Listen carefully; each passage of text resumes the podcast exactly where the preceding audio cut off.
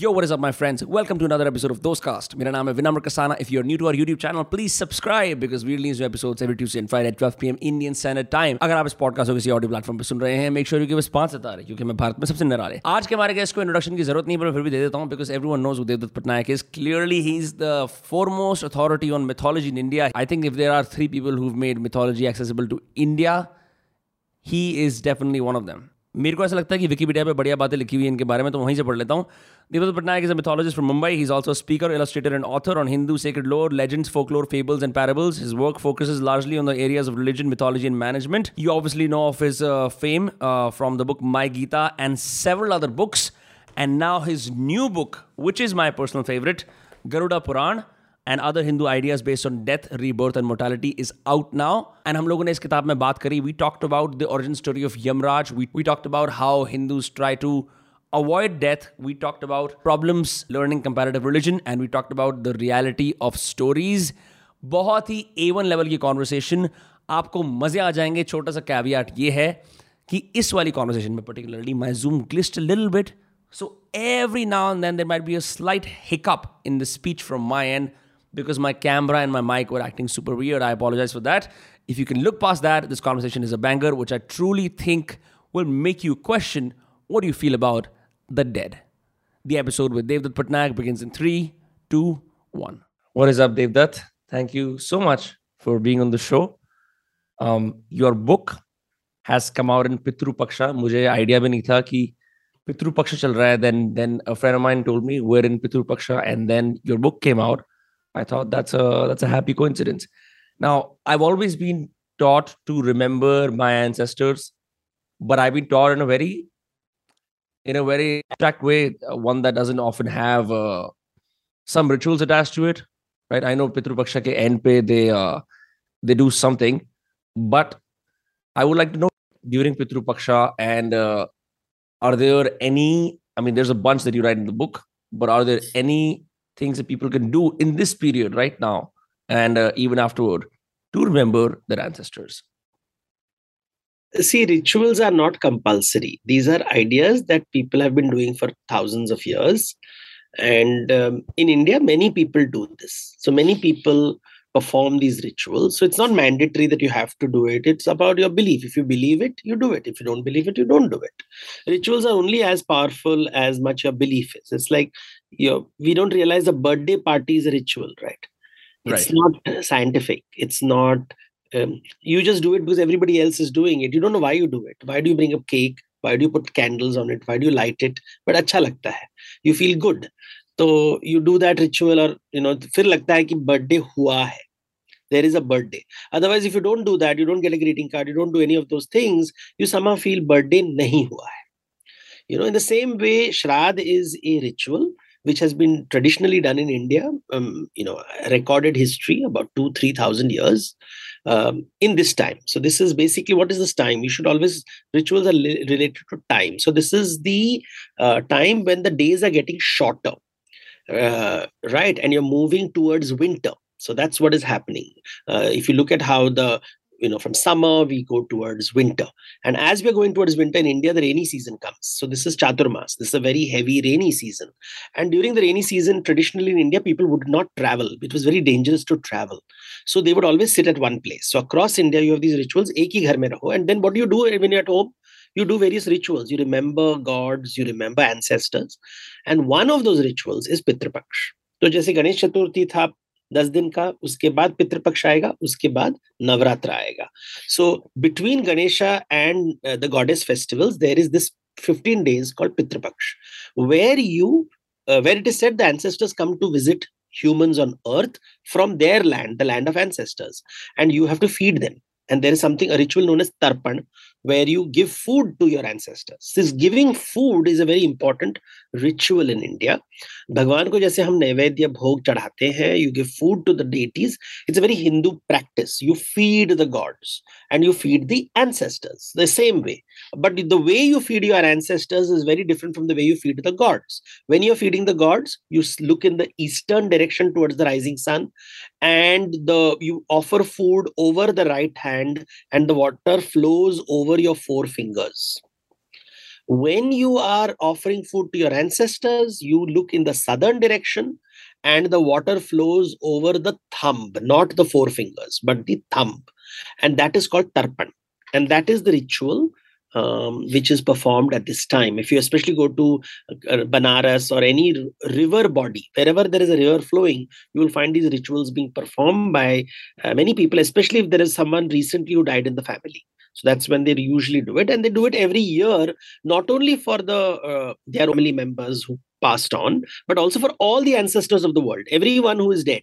They, this is uh, offering for Vishwapitra, everybody in the world who has died, we remember them, and it is related to the idea of rebirth. कि देखो आप वापस आने हो we have not forgotten you we will ensure your rebirth this rebirth idea is very important जब हम पितृपक्ष के बारे में बात करते हैं when uh, why do they face the south because the south is associated with yama is that why yeah so in the traditional direction way the in all traditions directions given are given a lot of importance. For example in amongst muslims when you are performing the namaz you are supposed to face the direction of mecca.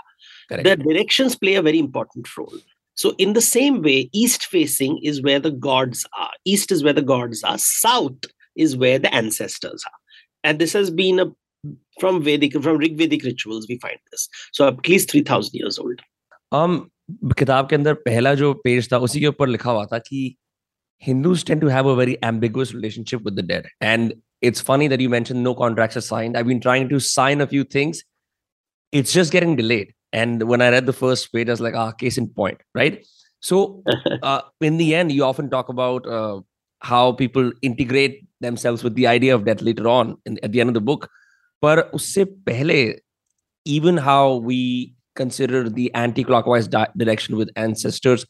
Why the ambiguity around death? Because if you look at some of the abrahamic faiths it's pretty clear like death hai to pe ye why is there uncertainty ambiguity and even fear around around death? So um, death as an idea is there in every culture and every culture responds to it differently. So if you look at it from a evolutionary point of view if you ask uh, archaeologist when do you know that ये जो आपको जो fossils मिले हैं जानवर के हैं या मनुष्य के हैं how do you know it is not an animal and a human being one of the indicators is that the dead body is buried carefully so the careful burial of the dead is an indicator of human beings but human beings have an idea of what is life what is death इसका purpose क्या है death के बाद होता क्या है question जानवर नहीं पूछता है मनुष्य पूछता है mm-hmm. you find two very big ideas emerging in the world. One idea emerges around the middle east and one idea emerges in south asia. तो मिडिल ईस्ट और साउथ एशिया के बीच में बहुत अंतर है in terms of mythologies Middle East में जो आइडियाज़ निकलती है कि यू लिव ओनली वंस एक ही ज़िंदगी है. You to live it correctly and at the end of it तुम्हारा एक जजमेंट होगा.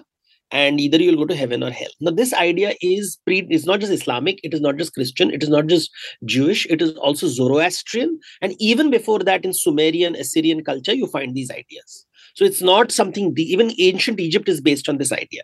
Ye jo judgment ka jo idea hai qayamat ka jo idea you can trace it right up to ancient egypt uh, where the heart is weighed against a feather. Special feather तो आपका जो हृदय होता है दिल होता है it is actually weighed against a feather of right behaviour तो ये concept is a very Sumerians these were the Egyptians. So the Egyptian के art में आपने if you you know since you have a young audience they would have been playing these video games with gods of Egypt and they would have fam- familiar with gods like Thoth who is a ibis headed god or uh, you know these kind of gods are there and they measure the heart of the dead so this idea of one life you have to live it correctly and if you lived it correctly you will go to a good place if you have lived it in a wrong way you'll go to a bad place ये Middle East से idea आता है south Asia में idea आता है कि देखो ये you live not once you live many many many many lives in every life is determined by your actions of your previous life so you are going through a cycle of rebirths right so it's a very different approach to life so ये खत्म नहीं हो जाता ये चलता रहता है शुरुआत you come with debts So now the concept of debt emerges. You come with debts, you go with debts. And why did you, why were you born in a particular family? Why was I born in a different family? ये answer दुनिया में नहीं मिलता है तो इन्होंने एक answer दे दिया कि देखो ये तुम तुमने जो एक्शंस किए हैं प्रीवियस लाइफ में that has decided your fate. And that is how the Indian Indian model works in this way. I'm using India for South Asia, and mm-hmm. I'm using return for the Abrahamic faith. This geography is a better way of understanding these connections. Yeah, when you say that, I'm on page 25 of the book. There is a huge list of sample of crimes and suffering in next life. तो मतलब आ तो रहे हैं अगली अगली life के अंदर but just the gory depictions I was wondering if you can comment on this अगर किसी ने if someone has killed a fetus he will be born diseased if someone has a sexual deviant he is gonna be born a eunuch gossip monger deaf thief poor steals food rat steals grain locust educated who does not teach bull where do these descriptions come from ये तो बहुत ही short list है. This goes on to almost 40 50 pages long तो मैंने बोला इतना मोटा किताब नहीं लिखना है. I am just giving a sample right. किसी ने लिखा things were written somewhere around the, the Garud Puran is a roughly 900 1000 years old but the, uh, you have these ideas even before that so about 2000 साल पहले when India में the state became very important as a keeper of law and order and the moment the state became तो राजा के दरबार में एक you know legal system आने लगा तो उसी समय हम religious scriptures where we start finding these uh, books which are telling that you'll be punished if you do something wrong. And a kind of a moral code is being created which is linked to yamraj.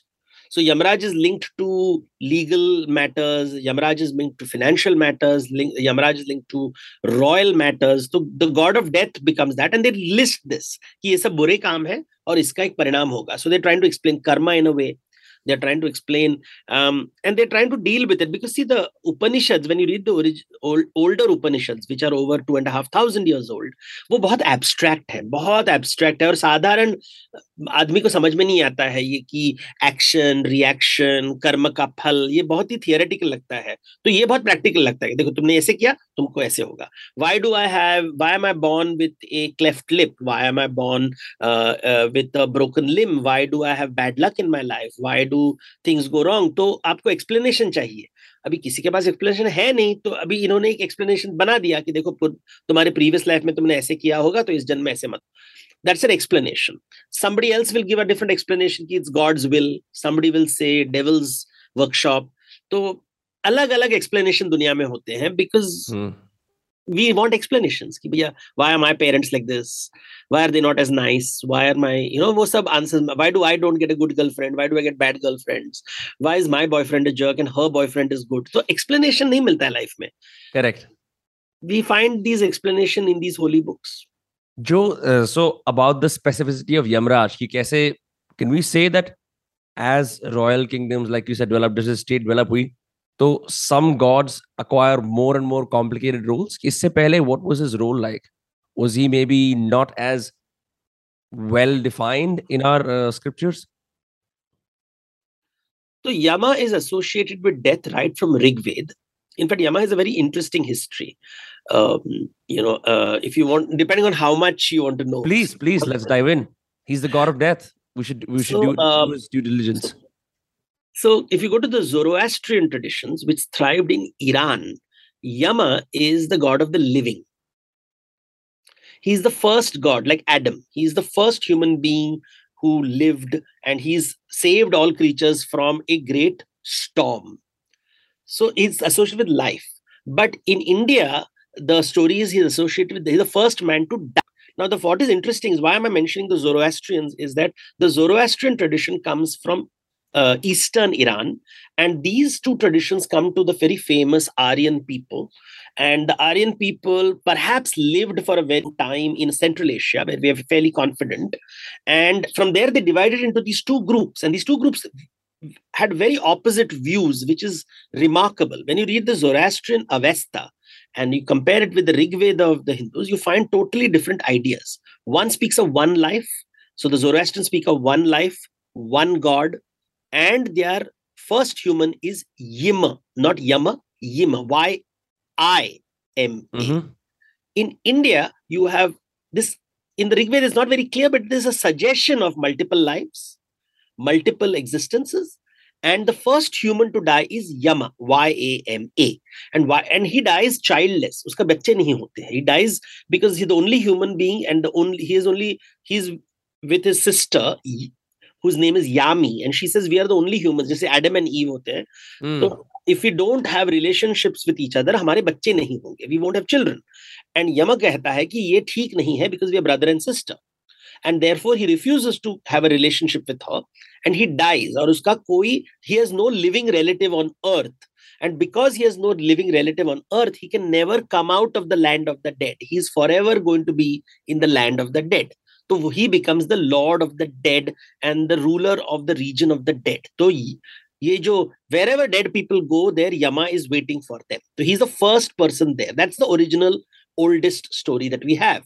and he meant then over time the story emerges that he is very he becomes the god of death He's the cause of death He's fair in the sense वो he doesn't make a difference आप राजा हो रंग हो कुछ फ़र्क नहीं पड़ता है। At the time of death he will come and take your life and he doesn't differentiate between the rich and the poor good and the bad saint and the sinner so लोगों ने कहा कि ये धर्मराज है। Because a good king nepotism नहीं करता है। You know he is fair तो ये फेयरनेस का आइडिया यमराज से जुड़ा हुआ है कि ही डजेंट डिफरेंशिएट वो सिर्फ़ अपना बही खाता देखते हैं। See what kind of life when are you suppose to die उस समय he will come and kill you so that idea of justice in India comes from Yamraj इसलिए महाभारत में युधिष्ठिर के पिता को यमराज कहा जाता है और कहते हैं वो धर्मराज है। This is where the word dharma starts appearing after some time he starts getting associated with the idea of punishment, which was not there originally. कि धर्मराज दंडराज बन जाते हैं। Danda means punishment and telling people to do good and if you don't do good things so now this whole idea of naraka and multiple hells start to emerge alag alag punishments agar tumne you've not treated your wife properly you've not treated your parents properly you've not treated your guests properly you've not treated your customers properly you've not treated your friends properly you have been rude and obnoxious all kinds of नरक की शुरुआत हो जाती है उसके बाद एक और फ़ेज़ आता है कि new character emerges somewhere about seven eight hundred years ago call Chitragupta who is the account keeper who maintains a record of your karmas. And this idea becomes very popular in india because at that time writing became very popular in india and a whole community of kayasts emerged. In north india in south india this whole bookkeeping became very important. And the god of the kayasts was chitragupt who was the keeper of accounts of the dead who was linked to yamraj. So you suddenly see how this character yama emerges and transforms over time. Wonderful. I had no idea. I just always assumed him to be um, the god with the seeing wali jo wo hoti hai, and that's it. Like uh, I, I saw it as a very saw him as a very uh, one dimensional being. I have a question though. If he was so, a, yeah. Before you finish, there is not a single traditional artwork where he has seeing. Yeah.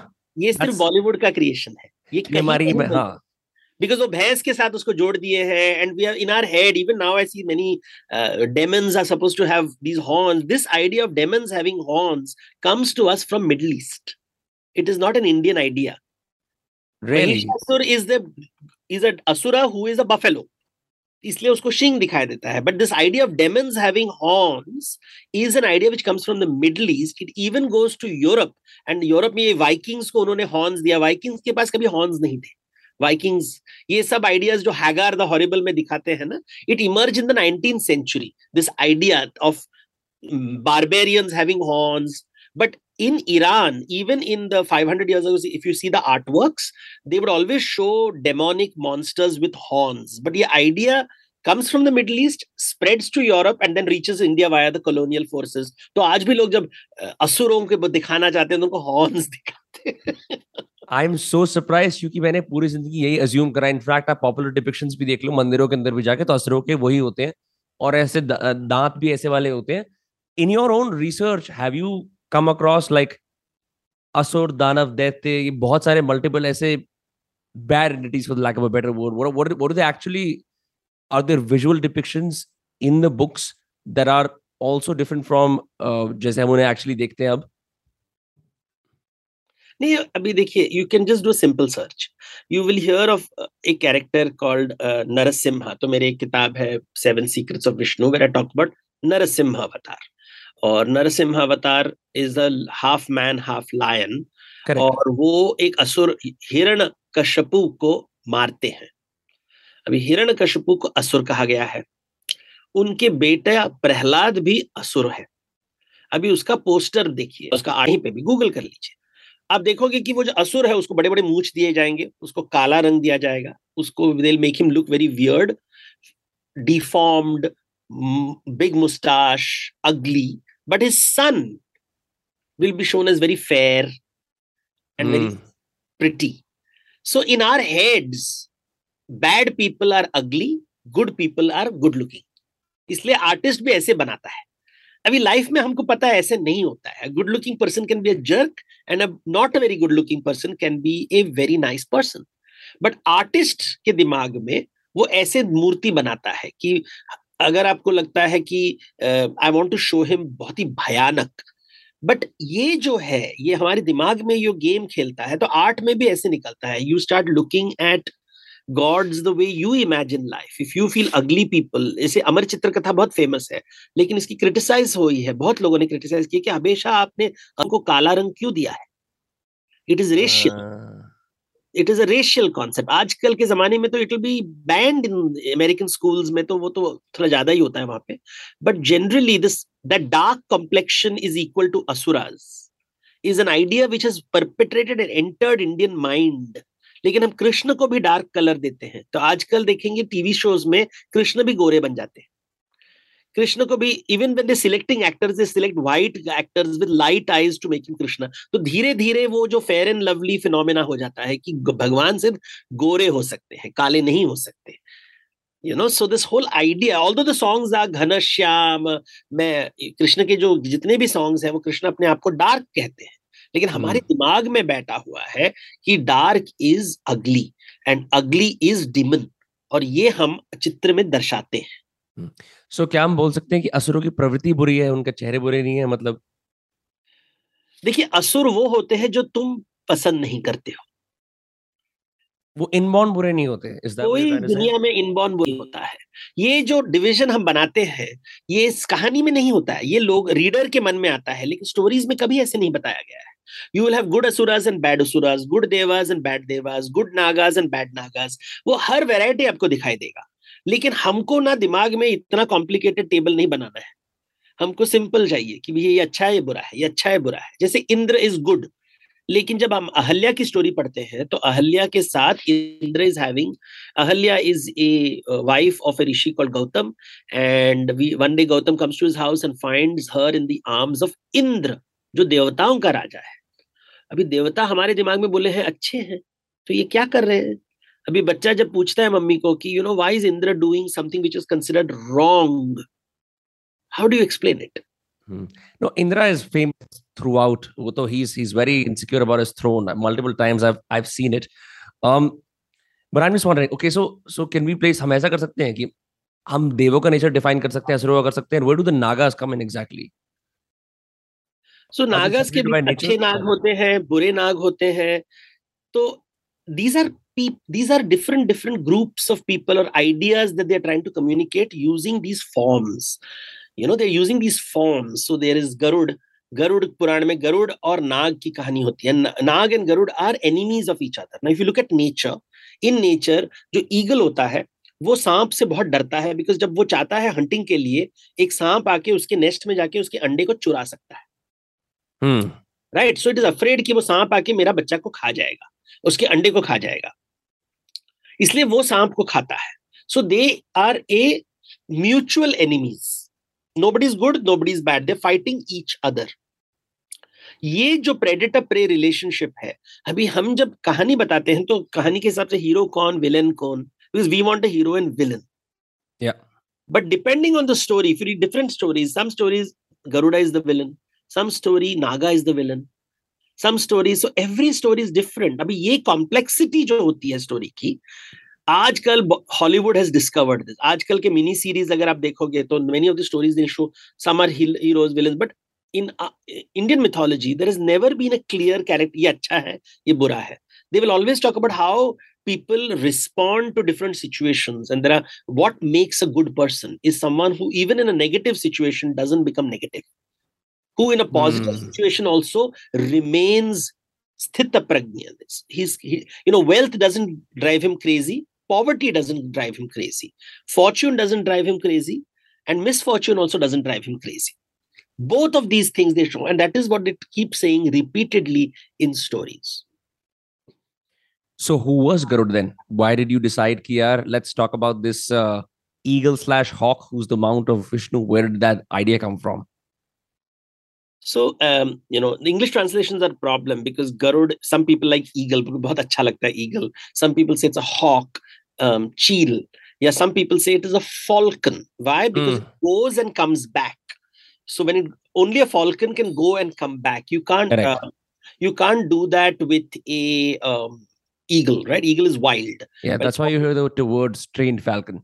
Yeah, trained falcon. So, ये क्या है ये so first of all Garuda Purana था नाम सो ऐसे गरुड़ पुराण क्यों बोला गया है it's very unusual title for this book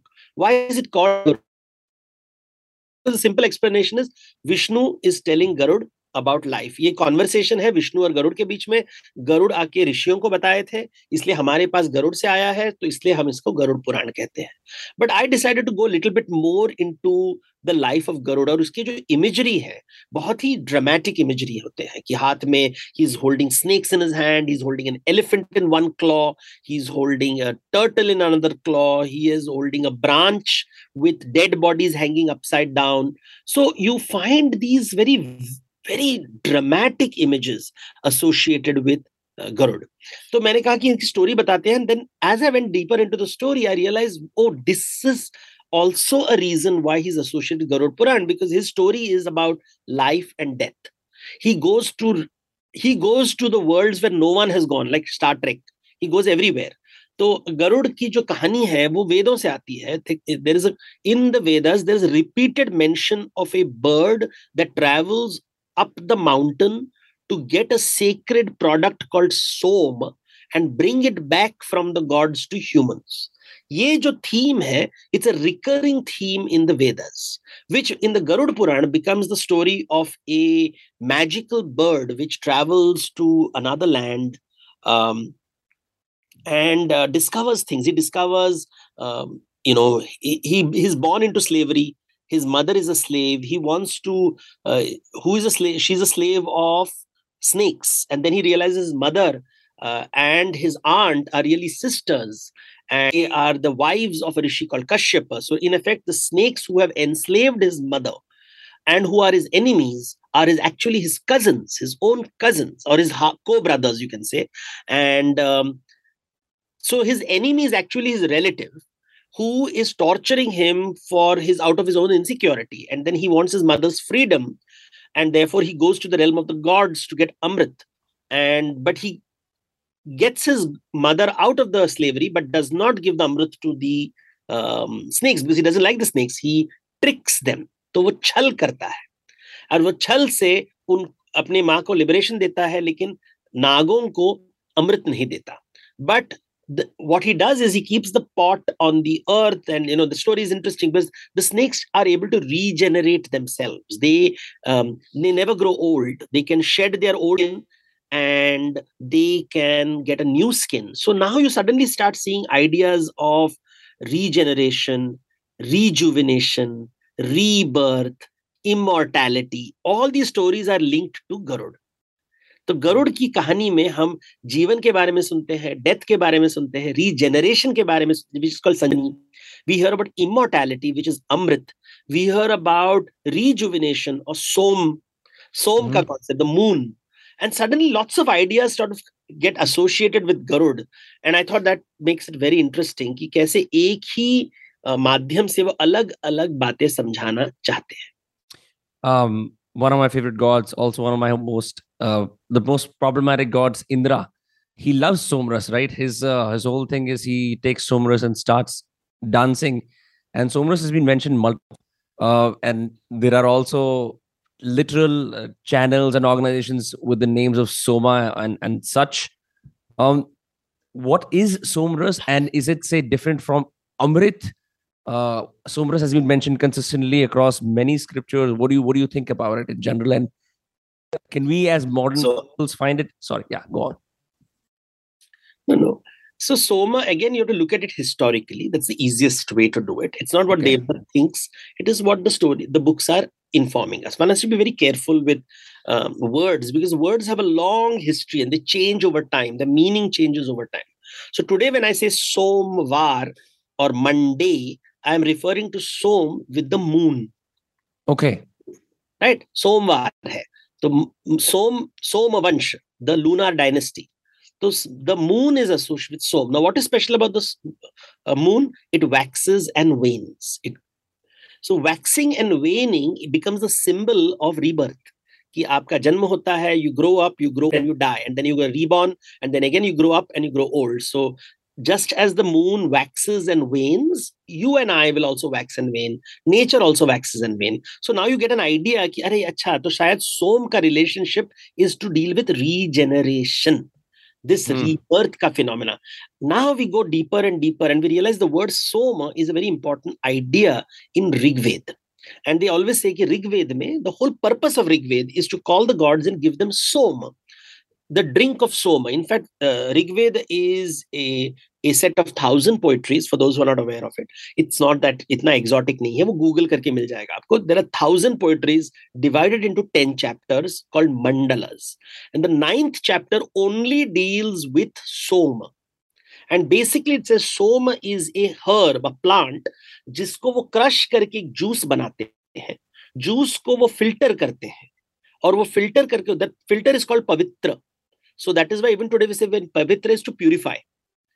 तो प्यूरिफिकेशन का एक फ़िल्टर होता है और उससे जो it's almost like making coffee you एक क्रश करो उसको फिर उसके बाद उसको यू फ़िल्टर करो। फ़िल्टर करने के बाद उसको मिल्क या पानी के साथ मिक्स करके you drink it and when you drink it you get highly energized तो आपकी जो थकान मिट जाती है so it almost sound like chai it almost sounds like coffee of course if you want to believe that हमारे tradition में सब you know nuclear weapons थे और spacecraft था then you will say कि ये नहीं ये mystical drug था जो आपको दुनिया की सैर कराता था ये सब magical बातें होती है but basically soma just means something that uplifts you it is probably related it the plant has been identified now as called ephedra ephedra is a plant that is found in the central asian regions um, north of kashmir तो उसको Pamir plateau जिसको कहते हैं the that mountain region has a lot of plants and the description matches exactly which is find in the Rigveda stalks without leaves fragrant fragrant smell and golden liquid when crushed so these are all descriptions of it always found on a mountain not found in the plains and it is supposed to be this ephedra plant an ephedra plant if you uh, if you have heard of this word adrenaline yes so adrenaline, the technical another word for it is ephedrine. Ephedrine is तो adrenaline rush जो बोलते हैं is what soma would cause. तो जब आप jogging करते हो exercise करते हो and go to the gym and you feel this burst of energy बोलते कि एड्रेनलिन अभी फ्लो हो रहा है या स्पोर्ट्स करते हो, ये जो energy exactly that soma would give तो आप जो थकान जब होती है तो आपका राइज होता है। So that was somras and that is what the Aryas loved they really really loved this it is called Hom in Zora in the Zoroastrian tradition so it's common in India and Iran और इसको but um, India में वो धीरे धीरे वो भूल गए because as they move eastern direction Ganga की तरफ़ आने लगे they did not get this soma easily it was very difficult to get som from this far away land. तो धीरे धीरे they use substitutes local substitutes but उसमें वो मज़ा नहीं आता था. एंड धीरे धीरे वो पोइट्री बन गया फिर वो मेटाफॉर बन गया फिर वो धीरे धीरे उसको some people thought somras is alcohol somras P के वो नाच रहे थे. But basically it was an upper it is just something that raises your spirits जब आप डाउन होते हो and then it became the symbol of immortality and then it became the symbol of regeneration moon ये सब बड़े बड़े लगे and it became magical but एक simple है वो coffee tea soma ephedra my whole life has been a lie I can't believe it how do you I I have a genuine question Devdutt ऐसा कैसे हो जाता है like do you when you when you research a concept like the somras or even the Garud Purana, like how many years back are you going? How many sources are you referring to, right? To make sure that you arrive at an understanding that is this concrete and सब लोगों को समझ में भी आए. See, history पढ़ना पड़ता है तो initially when I studied mythology, I would only focus on the books that people said this is mythology. और ये मुझे किताब देते थे रामायण फिर धीरे धीरे मैंने देखा कि अच्छा ये रामायण एक स्टोरी नहीं है there are many many stories जैसे रीजनल रामायण होता है तो एक जोग्राफिकल डिविजन आ गया geography like Tamil Ramayana is very different from Odia Ramayana. Odia Ramayana is very different from Gujarati Ramayana. So so, मैंने पहले वो देखा। अरे ये तो सबको नहीं पता है। जो गुजराती रामायण बोलता है वो उड़िया रामायण में नहीं है। जो रामायण असमीज में है वो पंजाबी में नहीं है। जो पंजाबी में है वो तमिल में नहीं है। So that was my big discovery as I went deeper into mythology फिर धीरे धीरे मैंने देखा कि नहीं ये जोग्राफी नहीं हिस्ट्री भी इंपॉर्टेंट है। समय के साथ स्टोरी बदलता है। Valmiki Ramayana, which is the oldest manuscript that we have, hmm. is very different from Tulsi Ramayana. It is 500 years old, yeah. uh, which was written in Avadhi in the Gangetic Plains. While Valmiki Ramayana is the written version that we have today is about 2000 plus years. It may be about two and a half, maybe to 3000 years old. We don't know. Um, but it is a gap, hai, 1500 saal ka gap. Hai.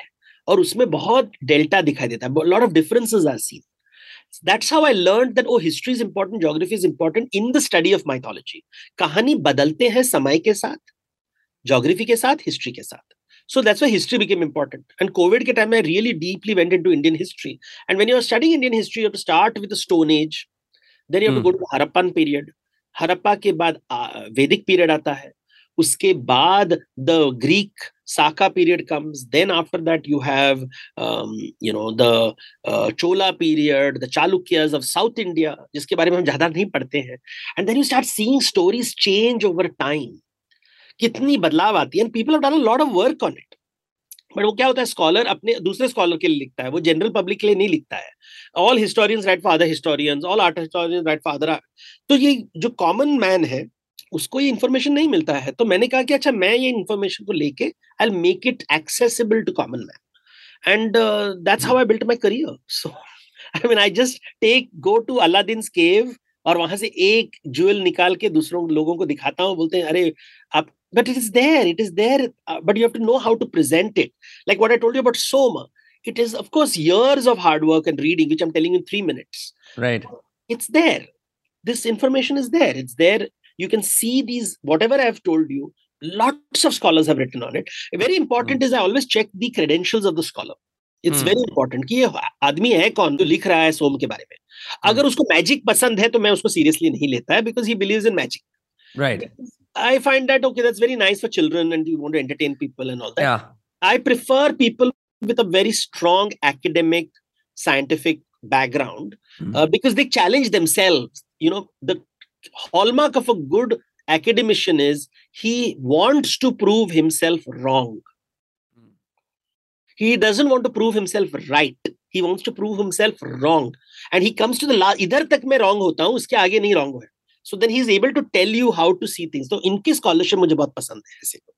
When you read scholars, I mean, it's different in, in say the STEM fields, right? Jahan pe it is peer reviewed, like a mythology or or like the history of religion do you think that there is a possibility still that वहां पे scientific method ना use करके critical thinking ना use करके इंसान अपना personal bias ला सकता है like when you said the magic part and have you seen passages that that actually completely rely on personal bias see the difference between stem and humanities and popular literature three things stem okay. mathematics are very important you have to prove it mathematically and you can reproduce it History में I can't reproduce history right I cannot reproduce history but peer review has to be there कि भैया, जैसे अगर आपने मैंने कहा कि somras is born is found in central Asian region I will give you twenty thousand text which say that ऐसे है, ऐसे उसका फ़ोटो दिखा दूँगा, या वेबसाइट में दिखा दूँगा लिंक दिखा दूँगा, बोलूँगा कि as of now and I always keep holding my thing by saying as of now as of now as per this data जब मैं ये नहीं करता हूँ और बोलता हूँ कि सो if a paper is based on doubt, it is scientific. So all the humanities, whether it's economics, politics, is not subjective. They are giving you कि देखो ये इधर तक डेटा है इसके बाद मेरा ओपिनियन है यहाँ तक डेटा hmm. है यहाँ बाद मेरा ओपिनियन है तो that part of data is very important देखो ये दस चीज़ें हैं और मैं कुछ प्रूव नहीं कर रहा हूँ। ये पढ़ने से मुझे इतना इतना नॉलेज मेरे को है। And he will always do what is called an understanding of all the other scholars who have written on this subject and say this okay this this I agree with this person because of these reasons I disagree with this person because of these reasons now I will present my thesis अभी क्या होता है, ये इतनी academic heavy होता है कि general public से हमको नहीं पढ़ना इतना। हाँ आप हमें मैगी नूडल्स दे दीजिए, जो हम समझ में आए। Now the problem with that is that you now are based on faith you trust you to trust the scholar telling you that तो ये फेथ जब आ जाता है ना तो फिर वो साइंस से दूर हटने लगता है। That is the big difference between science and religion religion is based on विश्वास। राइट और साइंस विज्ञान इज़ बेस्ड ऑन अविश्वास। And that is something that even i've seen mckinsey ke partners very big guys in the field they don't get it. इतना अक्कल नहीं है लोगों के पास कि ये simple division are you based on doubt और faith so you know there are people who have told that the pyramids were built by aliens. और उनके वीडियोस बिलियंस में जाते हैं मिलियंस सुपर हिट होता है। And they very very popular however they are not peer reviewed it's a one man story and उसके fans होते हैं और सब लोग उसको ताली बजाते हैं और वो एक ग्रुप बन जाता है कल्ट बन जाता है और वो पॉपुलर है। It is popular it is great fun to watch these videos but seriously because I am like ये पियर रिव्यूड नहीं है। बट जब मैं पिरामिड्स के बारे में जैसे मैंने तौथ की स्टोरी बताई and all that I know people have gone right to the basis of it historical evolution of Thoth over 3000 years of Egyptian history कैसे सिंबल चेंज हुआ है पहली बार ये सिंबल कहाँ पे आया ये हमेशा तो नहीं था कब बंद हुआ इसका इस्तेमाल होना all that there are people done a lot of research on it and I keep reading reading reading before I make this one एक सेंटेंस में जो मैं बोलता हूँ उसके पीछे पचास किताबें हैं Hmm. So there's a lot of rigor that has to go this. That's why mythology is also a lot of basis of rigor, rigor. And I know at what point I bring my bias into it. And I will tell you कि देखो ये मेरा bias है and I have to tell you ये मेरा bias है because this is where many scholars fail कि देखो unlike STEM in technology by the way STEM is S and M are objective T and E have a lot of subjective ideas technology will save the world वो जब लोग बोलने लगते हैं ना कि ये this will save the world फिर तो आ गया सब्जेक्टिविटी वो बेच रहा है। या yeah, yeah yeah. So every all those bill gates and all when they say we are scientific no no no no no no no. You're not scientific. You are a marketing person. And therefore there is bias because you are you are so eager to sell your app. You are telling me what i want to hear. That right. is not a science will scientist does not care whether you agree with him or not. He's saying bhaiya mathematics prove kar raha hai you know i don't need to you know proton newton even newton was challenged by Einstein based on data. It's people took it very personally. The British got very upset. Newton, because see, Newton was a Christian. Newton uh, was English. Yeah. Einstein was German. And a Jew. And Jewish. So, un ka aakda. So naturally the ego came into the picture, but science doesn't care. तुम English हो Christian हो male हो तुम्हारा data Newton's thesis data को solve नहीं कर रहा है आइंस्टाइन का थीसिस डेटा प्रॉब्लम सॉल्व कर रहा है। आई डोंट केयर लेकिन जब हम विश्वास के बारे में बात करेंगे मैं यमराज के बारे में बात कर रहा हूँ सोम के बारे में बात कर रहा हूँ यहाँ पे बायस आ जाती है।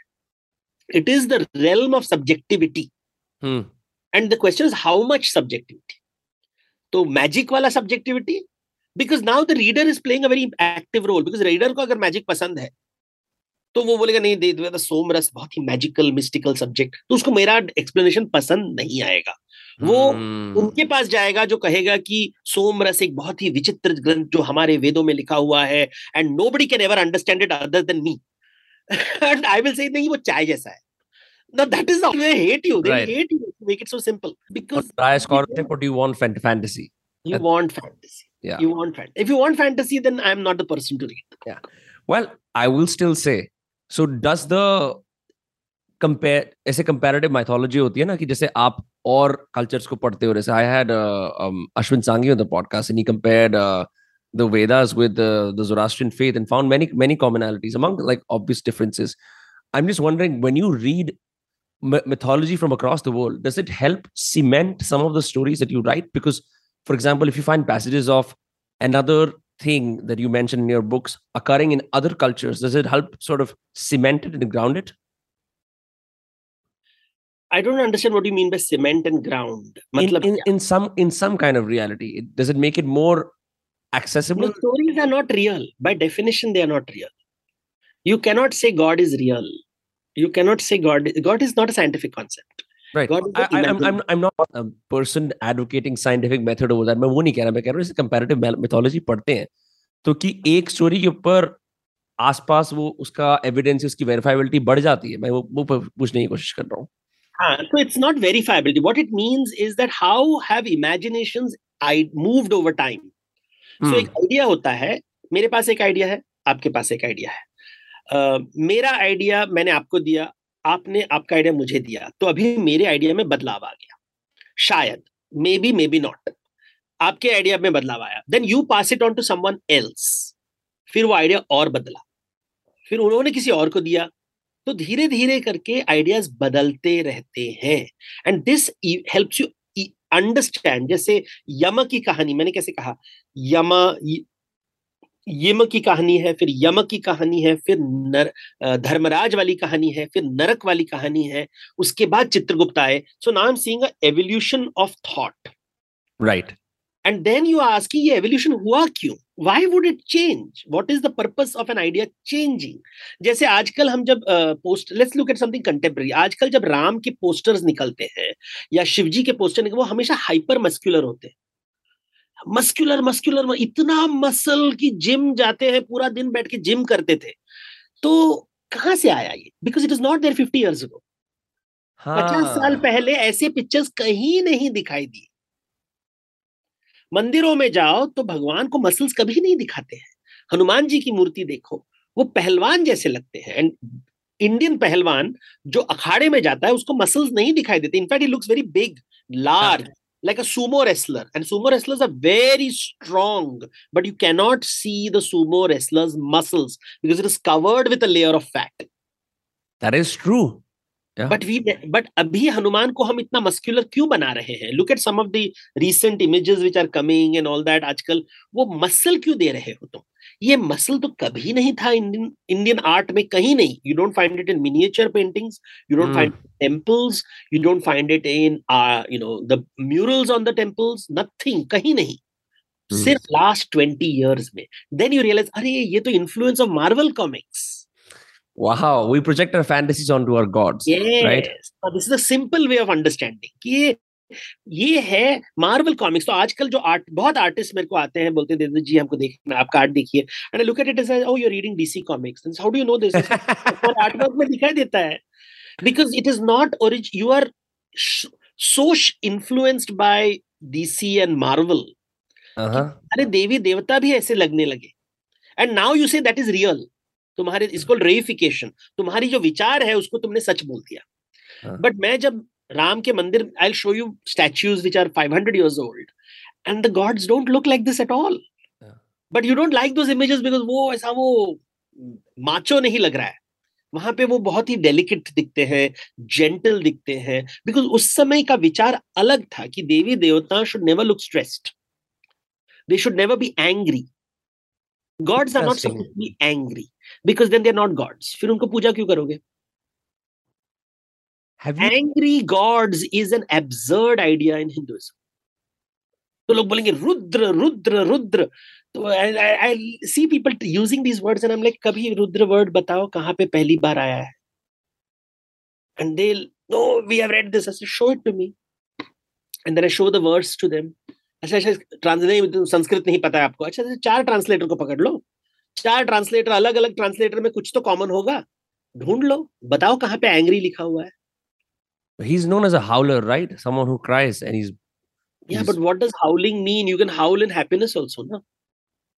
आपने कभी वो बेसबॉल मैच देखा है when groups are they'll howl like a wolf right right right right right, right. no team spirit howl doesn't mean anger you are projecting this is bias coming in Mm-hmm. howl is howl wind is howling now wind is howling doesn't mean wind is angry yeah the word rudra comes from maruda Marut Marut is is wind.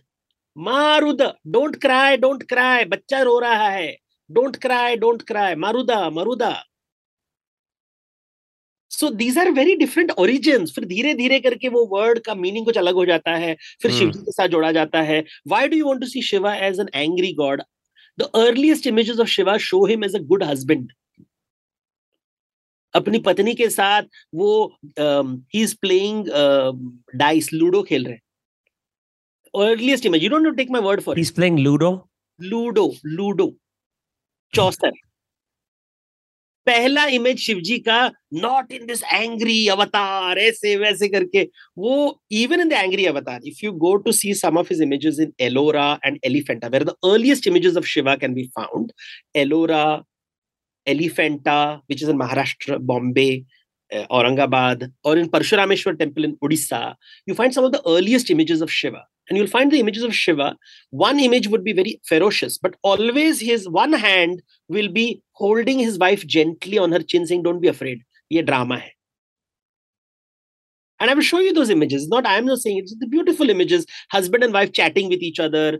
फिर रावण उनका पहाड़ को उठा रहा है sir के ऊपर ये सब है वहाँ पे कभी शिव जी को गुस्सा नहीं दिखा है वो looks very calm and compose यानी इरिटेटेड एंड अच्छा छोड़ दे don't disturb me so this is not but the young man wants उसका जो एंगर है उसका फ्रस्ट्रेशन लाइफ का है mm. वो प्रोजेक्ट करता है शिवजी के and then of course young people like to smoke pot and weed so they start seeing Shivji also ऐसे कूल डूड है जो and then you start imagining ये थिंग्स अबाउट इफ़ शिवजी भी मेरे जैसे हैं मेरा एंगस्ट शिवजी का angst Wow. And you start projecting it, and you're like, Acha, this is good. This is great for your personal development. But can you just look at the art differently? तुमको निकालो अपने आप को निकालो और मूर्ति को देखो ठीक से start seeing the image start appreciating the image and then you start seeing something totally different and you start saying अरे ये तो अलग है कुछ और बता रहे हैं and then you, the story becomes interesting because your journey becomes मुझे कहाँ जाना है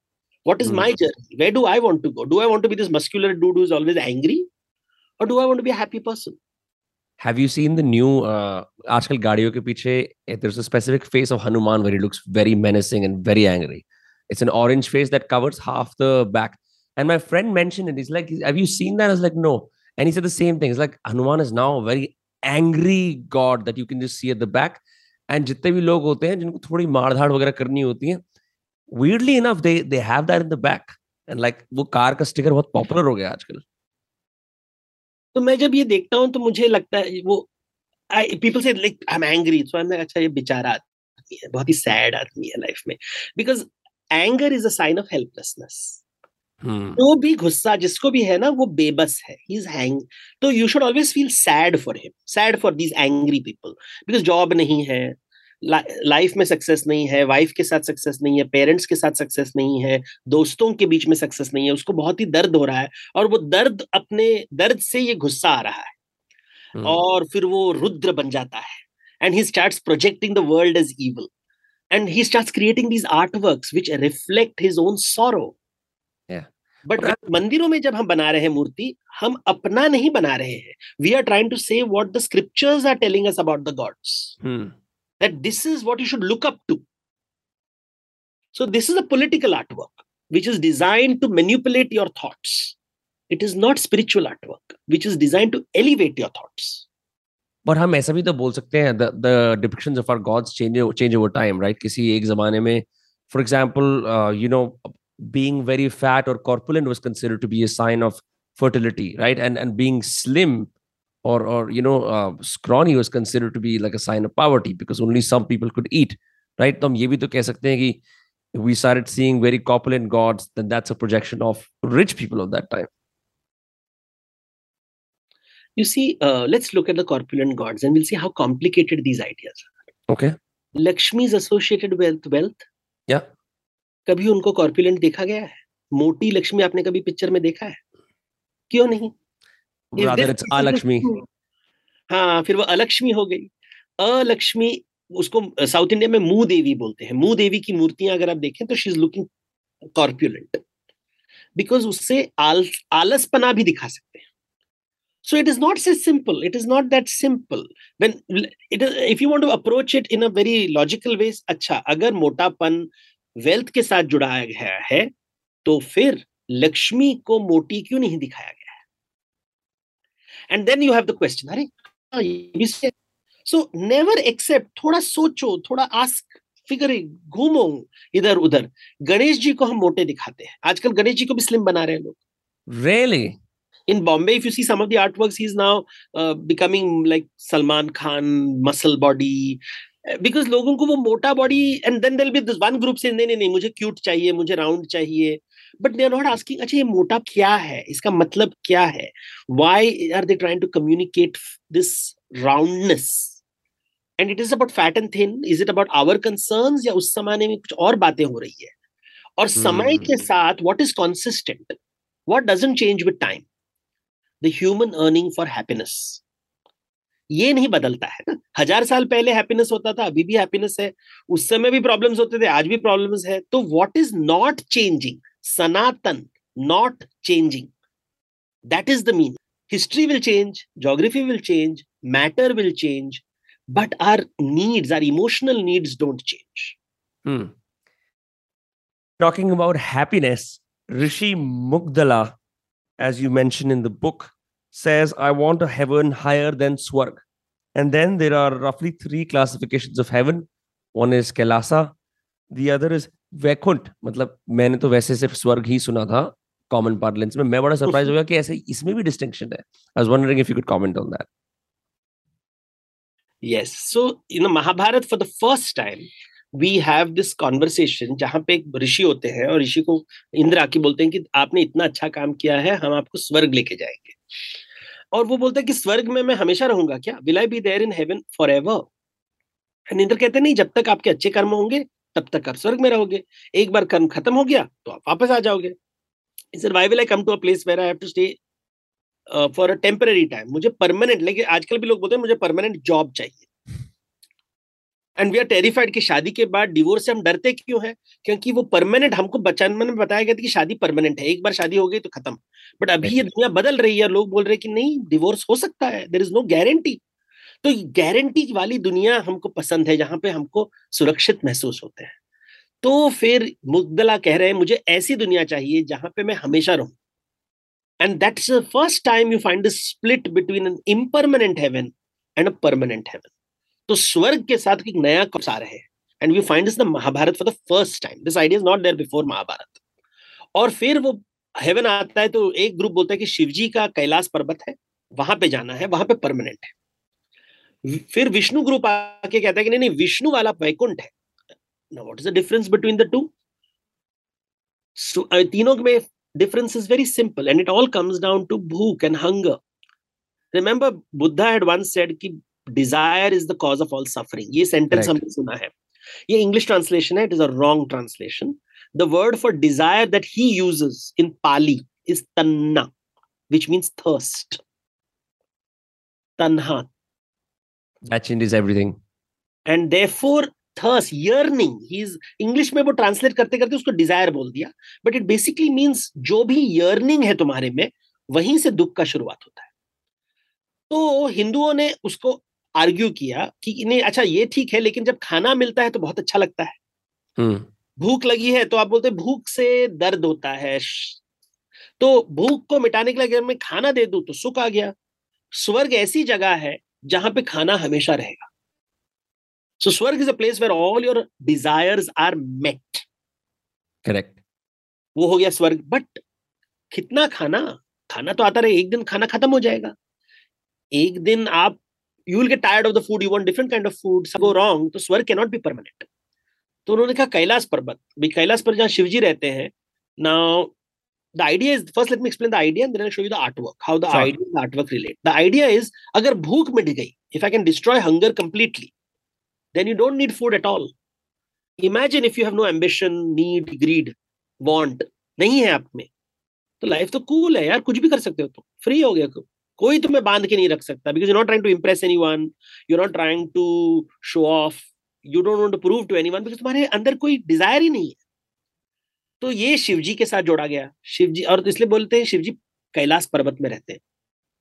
जहाँ पे पत्थर का mountain mountain made of stone covered with snow यहाँ पे कुछ उगता नहीं है। There is no plant if there is no plant it cannot sustain life if it cannot sustain life who can live in place where there is no food someone who is not hungry so Shiva is not hungry so he lives on the mountain and so happiness permanent happiness will be there when you are not happy at all then comes Vaikuntha Vaikuntha वाला नहीं नहीं ये बहुत selfish लगता है। If you are not what is the use of a person who doesn't who not who doesn't want anything उसके साथ दोस्ती भी नहीं कर सकते हम लोग because he doesn't want my friendship right so then they came up with the idea of Vishnu and the Vishnu says देखो मुझे खाना नहीं चाहिए लेकिन तुमको खाना चाहिए तो मैं तुम्हें खाना दूँगा.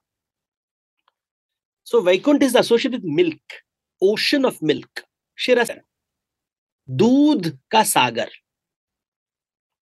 दूध का सागर दूध इज़ फ़ूड तो कैलाश पर्वत में खाना ही नहीं मिलता है doesn't make a difference but Vishnu की दुनिया में इतना खाना है विष्णु को भूख नहीं लगती। He doesn't drink the milk gives it to others and then you will say अरे अच्छा very good he is giving it to I want to give him मुझे भी देना है उसको खाना मुझे you know feeding people has its own joy तो कृष्ण कहते हैं ठीक है ठीक है I you can feed me मेरे को I pretend to be hungry to make you happy इसको हम लीला कहते हैं। Where you perform to make the other person happy which we do in relationships with our lovers with our parents with our children हम लोग acting करते हैं ताकि उनको सुख मिले। अरे वाह वाह वाह, बहुत अच्छा काम किया है तुमने। एंड ये लीला बन गया। So then you suddenly see swarg, Vaikuntha, Kailash, ये कॉन्सेप्ट कैसे निकलते हैं इंडिया में? इवॉल्व होते हैं धीरे धीरे धीरे करके। आइडियाज़ कॉन्सेप्ट दिस आर सिर्फ़ you know Garuda Purana just just by reading this one book you suddenly start seeing by using this one concept death कितना दुनिया खुल जाता है। राई का पहाड़। Yeah talking about death um I, where i live in near delhi there are two kinds of rituals mainly in hindus cremation के अंदर कुछ लोग चौथा बनाते हैं कुछ लोग तेरहवीं बनाते हैं डिपेंडिंग ऑन कास्ट जो मैंने देखा जनरली ठीक है? हमारे यहाँ पे तेरहवीं होती है एक दो और कास्ट के यहाँ पे तेरहवीं होती है। हम बोलते टिपिकली जो पंजाबी माइग्रेंट्स हैं वो चौथा बनाते हैं right in you I don't know if you mention terahvin if I unless I misread but you do mention chautha right I was wondering कोई मेरे को समझा दे इन दोनों में डिस्टिंक्शन क्या है? So chautha and terahvin basically the end of the mourning period broadly it means the end of the mourning period okay chautha was अभी आपने डेड बॉडी को क्रिमेट किया है उसके बाद कुछ दिनों के बाद वो जो अग्नि है the fire will die down and become then you go and collect the bones and the ashes and you you उसका जो कलेक्शन रिचुअल है उसका चौथा दिन में होता है तो chautha. So that is the end of the ritual और उसके बाद आप इसको समुद्र में डाल देते हो, नदी में डाल देते हो, कहीं पे डाल देते हो द रिचुअल इज़ ओवर चार दिन में खत्म हो गया। दिस इज़ दी और यहाँ पे गुजरातियों में देर इज़ अ बेसना रिचुअल बेसन बैठ के you come to visit the people की वो तीन चार दिन लगते हैं लोग दूर दराज से आते हैं रिलेटिव्स को मिलने के लिए तो ये फोर्थ डे में खत्म हो जाता है ritual you come you sit with the people who died on that day it is decided कि अगर कोई बड़ा घर you know elder of the family has died उसका uh, वारिस कौन होगा? तो these things are decided practical issues भी होते हैं ना डेथ के। ये चार दिन में खत्म हो गया। लेकिन जहाँ पे ब्राह्मणिकल कंट्रोल ज़्यादा है, ब्राह्मण ज़्यादा होते हैं तो वहाँ पे rituals go on for a very long time और यहाँ पे रिचुअल उसे नव श्राद्ध कहते हैं। और नव shraddh in fact it goes on for year traditionally but इसको रिड्यूस किया गया है थर्टीन डेज़ तो the first part of the rituals is preparing the preta to become a pitra तो वो दस दिन का एक रिचुअल होता है। उसको नव श्राद्ध कहते हैं। उसके बाद एक आफ्टर ही बिकम्स ये जर्नी में पहला तो उसको एक शरीर दिया जाता है विच टेक्स टेन डेज़ शरीर देने के बाद उसका जर्नी तो the first ritual is give him a body because is dead he doesn't have a body you give him a temporary body step one step two once he gets a body he has to travel across a very long journey to reach Yamalok इसमें सोलह station are there traditionally ये एक साल लगता था आजकल इसे हम ट्वेल्थ डे में खत्म कर देते हैं। उसके बाद वेन ही रीचेस यमलोक फिर सपिंडकरण होता है। Sapindakaran is very transformed from pitra pret to a pitra. He becomes an ancestor मतलब वो उस तरफ़ चला गया है एंड ऑफ़ द जर्नी वो थर्टींथ डे में होता है रिचुअल उसके बाद technically the dead person spirit is not part of the world of the living वो यमलोक पहुँच गए हैं इसलिए आप उसका सेलिब्रेशन करते हो एक श्राद्ध से वो तेरहवीं होता है So that is a very Brahminical uh, ritual, while a chautha is a, not a very Brahminical ritual. It is done by family and it doesn't involve the Brahmins. Uh, so dip, as I said, it's a caste thing. It's a, also economic thing because it kharcha bahut hota hai na ye sab rituals mein. So uh, depending on which part of the world you come from, and these rituals change. पहले जमाने में it was one year ritual. अभी तेरह दिन में सब खत्म हो जाता है उसके बाद वो तीर्थ श्राद्ध करते हैं कि आफ्टर द तेरहवीं दे जस्ट डू तीर्थ या तो गया में जाएँगे या काशी में जाएँगे प्रयाग में जाएँगे they will go to Kurukshetra different different places are there where they will go and do the rituals next to water body these are again Brahmanical rituals question so when you were writing this book how much of this was you actually traveling across india across the places you place you live in and observing death? Was that there at all? Or this is just a accumulation of the things you've seen over the years? I have also performed these rituals for my father and my mother. So yeah. this is very much my friends keep talking about chautha and tervi and we realize north indians use these words south indians never use these words. What do they use? They don't they'll just say shrad and shrad okay. And um, when you go to south india you suddenly north indians are shocked that many south indians bury the dead. That ये even hindus. even hindus. Burial is a very common practice in south india. And in north india it is limited to a very small group of people. Uh, but in south india very rich people also bury the dead. Jayalalitha when she died was buried uh, as part of what is called the dravidian movement. But it is when those are political things. But generally burial is a very common practice in many parts of India. Um, in Rajasthan, the point where the kings would be cremated, they would build a chhatri, a memorial. Correct. This is not there in UP, Bihar, Odisha. Nobody in the Gangetic Plain would do this, but Rajasthan does this. When did they start doing this? During the Mughal period. Because the Mughals were building these huge tombs for their kings, though the Rajput said, no, no, no, our landscape also should remember our kings, which is very against the Vedic idea of not remembering. You should not remember. That is a very important theme in the Vedic practices कि जो मरे हुए उनको याद so this idea of, in fact, originally when photographs were, they said dead people's photographs should not be kept in the house because they will not go to the pitralok. वो वो अटक जाएँगे यहाँ पे आप उनको या, अपने याददाश्त से बाँध के रखोगे. You will not liberate them. Remember the word moksha means liberation. Correct. How do I see? I give you a simple example. Um, if you have a pet dog, the dog starts trapping you with its love. इतना प्यार देता है तुमको कि तुम कहीं नहीं जा सकते. और तुम हॉलीडे में मेरे जो फ्रेंड्स हैं जिनके पास डॉग्स हैं वो हॉलीडे नहीं जा पाते बिकॉज़ कुत्ता रोने लगता है और बाँध के रखता है राइट right. तो उसका प्यार से वो बंधा हुआ है वैसे ही हमारे प्यार से हम पूर्वजों को बांधते हैं इसलिए हम पूर्व then your who are you helping are you helping yourself are you helping your relative those are dead and दिल से if you want to help your dead relatives you to let them go छोड़ो।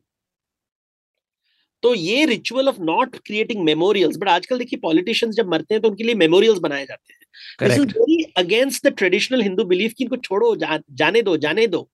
सो so you see how philosophy art are all interconnected economics politics all interconnected in that same chapter there are also multiple other ways in which you talk about how we remember the dead right ये तो एक चीज़ हो गई ऐसे और भी something about I believe not the right word totem poles just a just a, a lot of things जिसके अंदर हम uh, symbolically याद करते हैं uh, and you mentioned something about the Harappan civilization as well how they did it right um, are this is there any merit to these practices I know you mentioned कि rituals बस perform किए जाते हैं but is there any merit to these practices See, it depends on who you are and what you believe is there. If you don't believe, I'll give you a rational explanation. Let's talk. Okay. When you die, really, we don't know what happens after death. Nobody does. Correct. And technically the dead body is like garbage it has no purpose आप इसको organs donate कर सकते हैं फिर the we can harvest the bones and the flesh to do certain things हम उसको incinerator में लेके we can just give it to a recycling plant लेकिन हम नहीं करते क्योंकि वो हमारे पिताजी का बॉडी है माता जी का बॉडी है नाना जी का बॉडी है, दादाजी का बॉडी है। We feel there is some we get attach to it and therefore we perform ritual अभी देखिए क्वीन एलिजाबेथ डाइड इतना पॉम्प एंड सेरेमनी किसके लिए? She is dead she is gone ये सेरेमनी यूके के लिए है। बिकॉज़ यूके का रिस्पेक्ट हम्म। दुनिया में चला गया। Nobody respect United Kingdoms any more पहले जमाने में वो विक्टोरिया के नाम में वो राम साम्राज्य दे कंट्रोल द वर्ल्ड आजकल उनका कोई वैल्यू नहीं है। तो अभी ये नाच गाना से उन्होंने ये बड़ा परफॉर्मेंस किया है। क्वीन हाँ। को ऐसे हम करेंगे वैसे नेशनल मॉर्निंग कर रहे हैं अभी। या so her dead body also has become an object to for something else it's a dead body जैसे इजिप्शियन सिविलाइजेशन में पिरामिड बनाते थे लोगों को बाँध के रखने के लिए यहाँ पे क्वीन एलिजाबेथ के लिए उन्होंने बड़ा सेरेमनी बना दिया। वैसे ही हमारे देश में भी जब कोई राजा मरता है तो इतना बड़ा सेरेमनी होता है लोगों को बाँध के रखने के लिए। तो this is not about so you know these rituals there is no um, it depends on who you are as a person and how do you mm. and your parents. Do you have an honest conversation about death? What post cremation death people don't have these conversations like my mother and i had a conversation she said when i die i don't want any rituals she had actually kept cash in a box she said ye cash istemal hoga for my funeral ceremonies this is my will so we had a very clean conversation about her death we were not afraid of it she said i've mm. lived a full life my father's death was sudden planning ही नहीं हुआ था कि suddenly हो गया उनका heart attack हो गया and we didn't it happened so fast it was a big shock um, so we had no preparation Here there was preparation. So my father's death and my mother's death, we handled it very differently.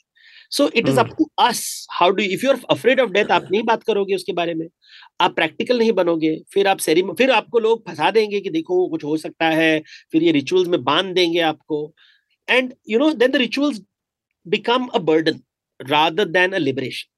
Correct. Correct. And uh, rituals are really meant to liberate you. कि वो दर्द से मुक्ति प्राप्त करने के लिए ये प्रोसेस बनाया गया है।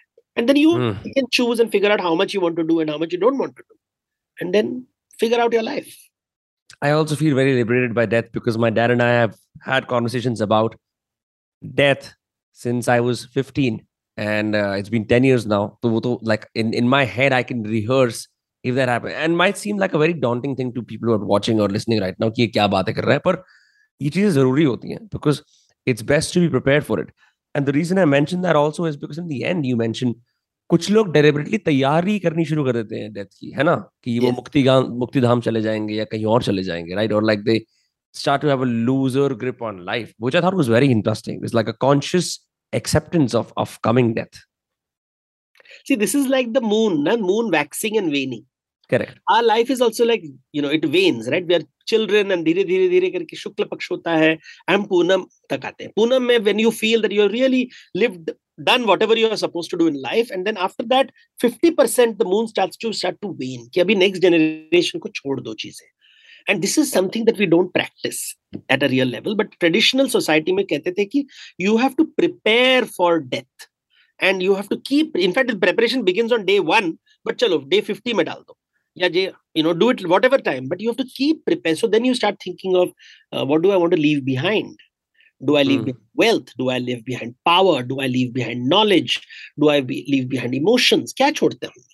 And this are explained in our scriptures in many ways to give us a framework so we can think better about these things you know? Um, and it is something that uh, uh, we don't uh, you know when i read these books i'll give you an example of it. Sure. Uh, जब वास्तु शास्त्र बात करते हैं तो बोलेंगे south we told south is the area of death right what is north the area of north is the direction of wealth Kubera तो Yamraj south में होते हैं और कुबेर नॉर्थ में होता है। तो मैंने बोला अच्छा मैं हमेशा लिखता था। Then one day said okay कुछ तो रिलेशनशिप होगा ये दोनों चीज़ों में. And then it struck me जब आप मरते हो आप सारा धन छोड़ के चले जाते हो।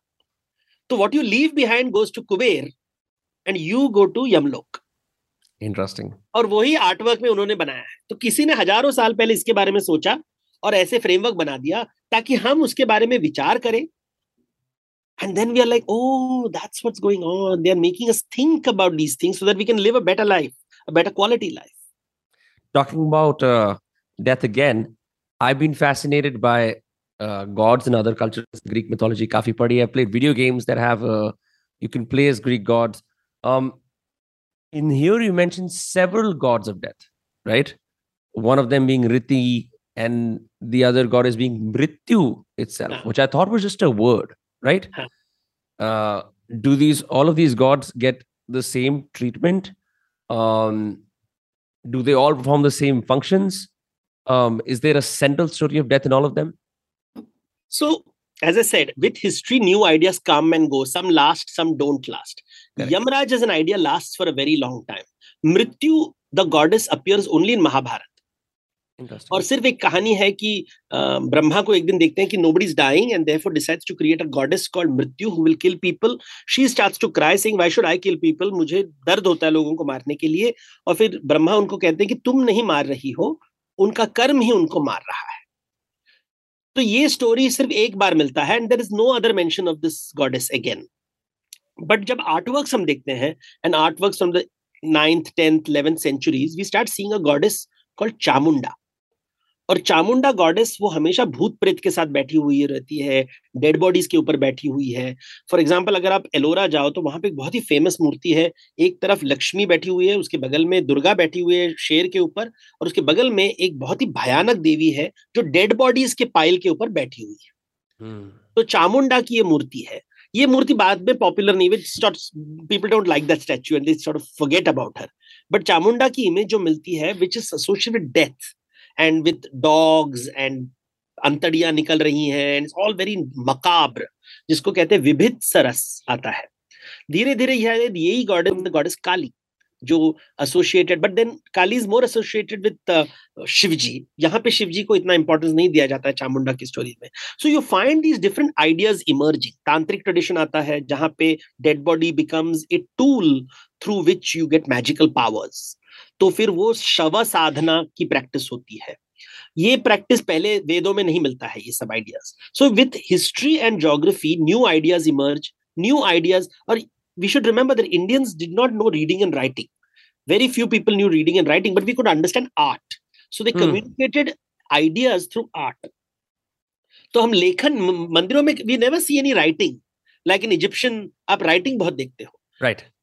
हिंदू टेम्पल्स में you see art works art works के माध्यम से वो आपको पढ़ाते थे so you find these different gods so different gods different concepts yeah nowadays in temples we don't find those artworks nowadays वो राधा कृष्ण की कहानी होगी थोड़ा इधर उधर हम ये चामुंडा की स्टोरी नहीं देखते हैं ज़्यादा, क्योंकि हमको नहीं डिस्कस करना ये पॉइंट्स ऐसा क्यों होता है कि see lot of gods eventually become shunned in artwork in the temples कि मतलब जो सेंट्रल गॉड्स होते हैं जो आप दस, पाँच, छह उनके नाम ले सकते हो मे बी थोड़े से रेयर अगर पहाड़ों वाली देवियाँ होती हैं, उनको एक अलग सेगमेंट मिल जाएगा, वो भी कभी कभी like my local temple I can attest to that but generally तो मतलब ये सारी चीज़ें आपको फिर you find them on internet forums you find them like in this book right I still think that there is some merit to understanding the Shun gods. Maybe they don't have that many stories, but like Nirti, for example, I've been researching her through the through Vedic astrology only. I found it very fascinating because she there were some parallels between her and uh, Lakshmi as well. So see, uh, again, if you go to the Vastu diagram, again you have to look at the connections and then to understand one god, you have to understand the gods around them. When you understand the gods around them, then one god starts making sense. So if you look at the southern direction, in the southern part, in the center is Yamraj. Mm-hmm.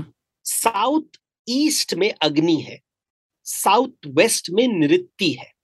Now, so south में you have these three gods. Agni, who consumes flesh. Yama, who then looks at the Pret. And there's Nritti, who is the goddess of degeneration and decay. अगर आपने body को consume नहीं किया है तो वो decay करता है बॉडी को so these are the three she's associate with ghost bhoot pishach अभी डायग्नली देखिए। यमराज के बिल्कुल ऑपोजिट कुबेर बैठे हुए हैं। Explain how the wealth and right ना अग्नि का बिल्कुल ऑपोजिट है वायु। सो नॉर्थ वेस्ट में Vayu is city Vayu gives life Agni takes life away so fire प्राण है breath and Agni is what will consume your body it in the end it will consume your body so is opposite existing One is life giving, one is life taking. And then you have Nritti ke opposite is Ishana corner, northeast corner, where Shivji is sitting with a moon on his head. Regeneration, the principle of regeneration. Soma. Wow. So regeneration, degeneration uh, life giving breath, life consuming flesh. Spirit, Yamraj, who looks at the spirit, what you leave behind is with Kuber. So just एक diagram के माध्यम से उन्होंने concept explain कर दिया है। So nritya deals the regener degeneration decay death ghost and suddenly the ideas become interesting okay two more things about interesting characters who don't get enough mentions Dharmadhwaja which i thought was who was a very interesting character even though you dedicated a paragraph to him and chandala. Dharmadhwaj is the doorkeeper okay just a doorkeeper जैसे हर one of the very important things in Hindu mythologies they give a lot of value to doorkeepers कि जब आप जा रहे हो तो हमेशा nowadays I don't know if you see many fantasy novels also whenever they show them entering a gate there are always two gatekeepers and the gatekeepers talk to each other and normally there opposite there very colourful characters जो अपने बात करते हैं even outside temples they they have like modern दरबान के statues they also represent the same thing and they're always flip images they're flipped images so one will have a left hand the other will use the right hand so in, in many ways और उनके बड़े बड़े दांत होते हैं so even if you go to Tirupati Balaji temple उनके बाहर जो मूर्तियाँ होंगी बिल्कुल विष्णु जैसे दिख लेकिन उनके बड़े बड़े दांत होंगे like remember the monsters we were talking about Correct.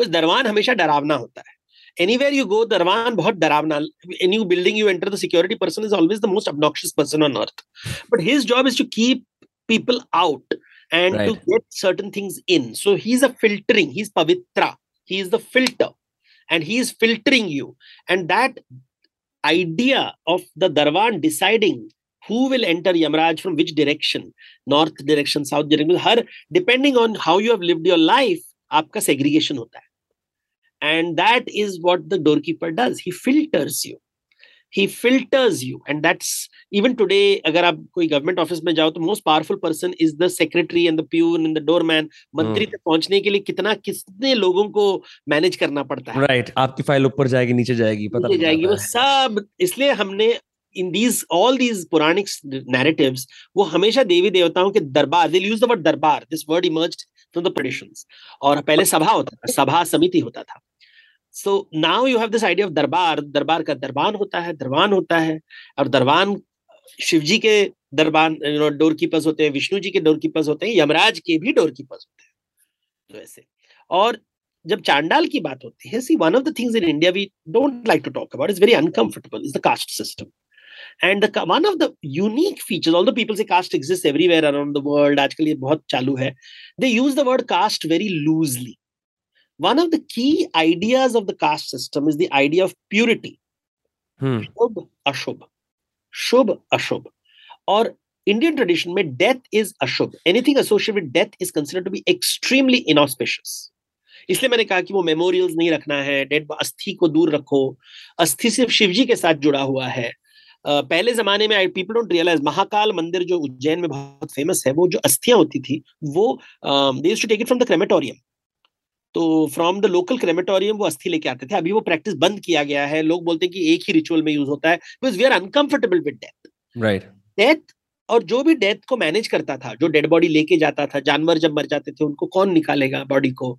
In a village in a practical reason है। कोई डेड बॉडी एक buffalo has died a dog has died who will take care of the dead body so one community was told your job is to remove the dead bodies you will cremate the dead when I take the dead body you will manage the dead body तो इनको लोगों ने चांडाल कहा और कहा कि you are while you are doing a good service you are also consider to be dirty and there you will not enter the village तुम अंदर नहीं आ सकते हो। So we started creating this hierarchy of purity the pure and the impure और इससे caste का बहुत ही सबसे dark chapters of a culture the one Indian culture really gets cornered is the caste और लोगों को अच्छा नहीं लगता है बात करने के लिए but I feel we should have this conversation um, because it helps us deal with it and then gradually get out of it this Yeah. mindset of purity and impurity and that chandal was the person who lived in the crematorium who saw death but he was also considered impure और Yeah. Tantric tradition में कहते थे कि जो चांडाल होता है उसके पास सबसे ज़्यादा नॉलेज होता है because he sits and watches death every day unfortunately उसका ये मतलब नहीं कि we gave respect to the Chandal in our society we treated the Chandal community in a very negative very negative Hmm. As उनको छुओ मत छुआछूत की बातें होने लगी अछूत की बातें हुई। I thought this should be mentioned in the book otherwise it will not be a good comprehensive book which mentions that death impurity और caste का एक relationship है जो हम इग्नोर करते हैं। उनकी जो फ़िज़िकल डिपिक्शन है उसके अंदर दिखा रखा है they have a spittoon that's also considered like something that I haven't seen in other places right it is a way, now these practices are not there but traditionally up to the 19th century it is recorded that in certain villages when a person of the uh, who used to of a particular community would enter the village he would be told you can only enter when the sun is at the height so that your shadow doesn't fall on the ground oh my God Two, you will not you will carry a pot in your neck so that अगर आपको आपको थूकना है तो आप जमीन पे नहीं उसके अंदर थूक- थूकोगे तुम्हारे पीछे एक ऐसे एक ब्रूम रखोगे यू कीप अ ब्रूम झाड़ू रखोगे ताकि तुम्हारे जो पैर के निशान है वो भी मिट जाएँगे। So these kind of extreme horrifying things we do get reference to it अभी कहाँ हुआ, किस गाँव में हुआ वी कैन आर्ग्यू नॉर्थ में हुआ साउथ में हुआ ईस्ट में हुआ वेस्ट में हुआ। But the fact is this is recorded history and it is part there is very famous Ketan Mehta movie call Bhavni Bhavai Bhavni Bhavai is a old national award winning movie. I think Smita Patil had acted in it long ago by Ketan Mehta. Um, um, उसमें ये बहुत detail में दर्शाया गया है recently there was a film call Fandry Fandry done in Marathi which talks about this very beautifully so ये जो सुअर रखते हैं वहाँ पे तो in our country you know we while the Muslims don't eat pork Hindus also don't eat pork many a time because they say that it is associated with this community. They take care of this because they eat garbage. So ये जो हमारा society का एक dark side है I think we should acknowledge it once in a while little bit so that वो धीरे धीरे करके हमारे society you know when you have awareness of something it mm. is away if you don't have awareness of something it will grow it will become more and more powerful so if you want to destroy and get rid of the caste you have to become aware of it and realise ये है क्या चीज़ और उसको धीरे धीरे धीरे करके अपनी दुनिया से तो निकाल लो बात की सोसाइटी के बारे में तो पता नहीं है लेकिन अपनी दुनिया से तो निकाल सकते हैं I agree um about getting out of worlds right just uh, to finally mention something about i really like this chapter um and I and I hold the gravity of the what you just said very seriously. But I have to say this because we have about six minutes before we uh, ended. how to outsmart death. I thought you would typically mention something like कि ठीक है भाई अब मरवर गए अब अपना वो करो but no there are passages you can have soma amritam पतिव्रता हो सकती हो मैं हैरान मैंने कहा so there are always ways out like for immortality that that chapter was so interesting to me and I was wondering like how you got that idea कि यार ये भी डाल ही देता हूँ देखिए I don't know if in India if you go to an astrologer और आप एस्ट्रोलॉजर के पास जाओगे और वो बोलेगा कि देखो तुम्हारे राहु है केतु है ये है वो है आप पहले बोलेगे गुरुजी कुछ उपाय बताओ। Correct we look for remedies we want a bypass more than a remedy we want a bypass highway है लेकिन वो बाईपास चाहिए। इंडियंस का वो बहुत बड़ा प्रॉब्लम है। We and that is good and bad it has positive side कि वी डोंट एक हाईवे बना दिया अब यूरोप में जाओ हाईवे का कोई बीच में नहीं आएगा। इंडिया में वो बीच में आ जाएगा। कहेगा कि देखो यहाँ पे गाँव है वहाँ पे गाँव है हम कैसे कनेक्ट करेंगे? हम ऐसे तो पूरा 90 किलोमीटर जाके यू टर्न तो नहीं लेने वाले करेक्ट हम क्रॉस करेंगे। So this is a Indians have always had this concept of उपाय पगदंडी कि राजमार्ग होता है पगदंडी होती है। Everything can be bypass nowadays we use the word hack for it आजकल सब लोग हैकिंग हैकिंग कर रहे हैं तो किसी ने सोचा हुआ है एंशियंट टाइम्स में कि डेथ को हैक कैसे करेंगे? How do we hack death is it possible to live forever And आजकल people are trying to size, we are trying, we have increased our lifespan so much in the last 50 years. तो पहले जमाने में वो stories होते थे कि असुर तपस्या करके देवताओं से ऐसे वरदान मांगते थे कि वो दे कुड आउटस्मार्ट डेथ या कोई ऋषि होता था जो सिद्ध पुरुष हो जाता है। He is able to conquer death Gorakhnath ji Machhindranath ji Jalendranath ji these are Nath yogis who are very popular in the tenth eleventh century in the tantric period when who could outsmart death idea of outsmarting death then ayurveda came to outsmart death. Jyotish traditions came ये मणि पहन लो तो आपको मृत्यु नहीं आएगी आपको disease नहीं होगा एक्सीडेंट नहीं होगा। So you can live your natural life span if you are suppose to live it will not be cut short by disease it will not be cut short by an accident it will not be cut short by decay. Uh, the serpents apparently can actually remove old skin and put a new skin on. तो नागमणि आ गया concept नागमणि का concept आ गया। So you have these many many ideas in the scriptures which I thought I should share with people you know Siddha Nagamani. Um, then there's also Chiranjeevi characters who live forever. And why do they live forever? Why, where did this idea come from? So my thesis is we were influenced by Chinese ideas because Chinese always have the concept of immortals, eight immortals. ये Chinese mythology में बहुत ही बड़ा concept है called eight immortals और मुझे लगता है कि हम चाइना से ट्रेड करते थे और वहाँ से आइडिया आ गया चिरंजीवी का तो हमने कहा कि हमारे पास भी एट इमोर्टल्स है तुम्हारे पास है तो मेरे पास भी है और हमने हमने साउथ में स्टार भी बना दिया फिर एक so that's how it works so that is the outsmarting death we want to hack life we want to hack death wonderful Dev, it's been an absolute honor to have you on the podcast. I I've been mesmerized. I've been up since six, uh, going at this uh, for Kalbi. It's a wonderful book, and there is no one who comes close to explaining mythology in the way that you do. Thank you so much. People can find uh, find the book uh, on all websites. Uh, they can follow even Dev Patnaik. Uh, we'll link that up. Uh, the book uh, Garuda Puran is out now, right? Thank you so much. Thank you Wonderful. so much.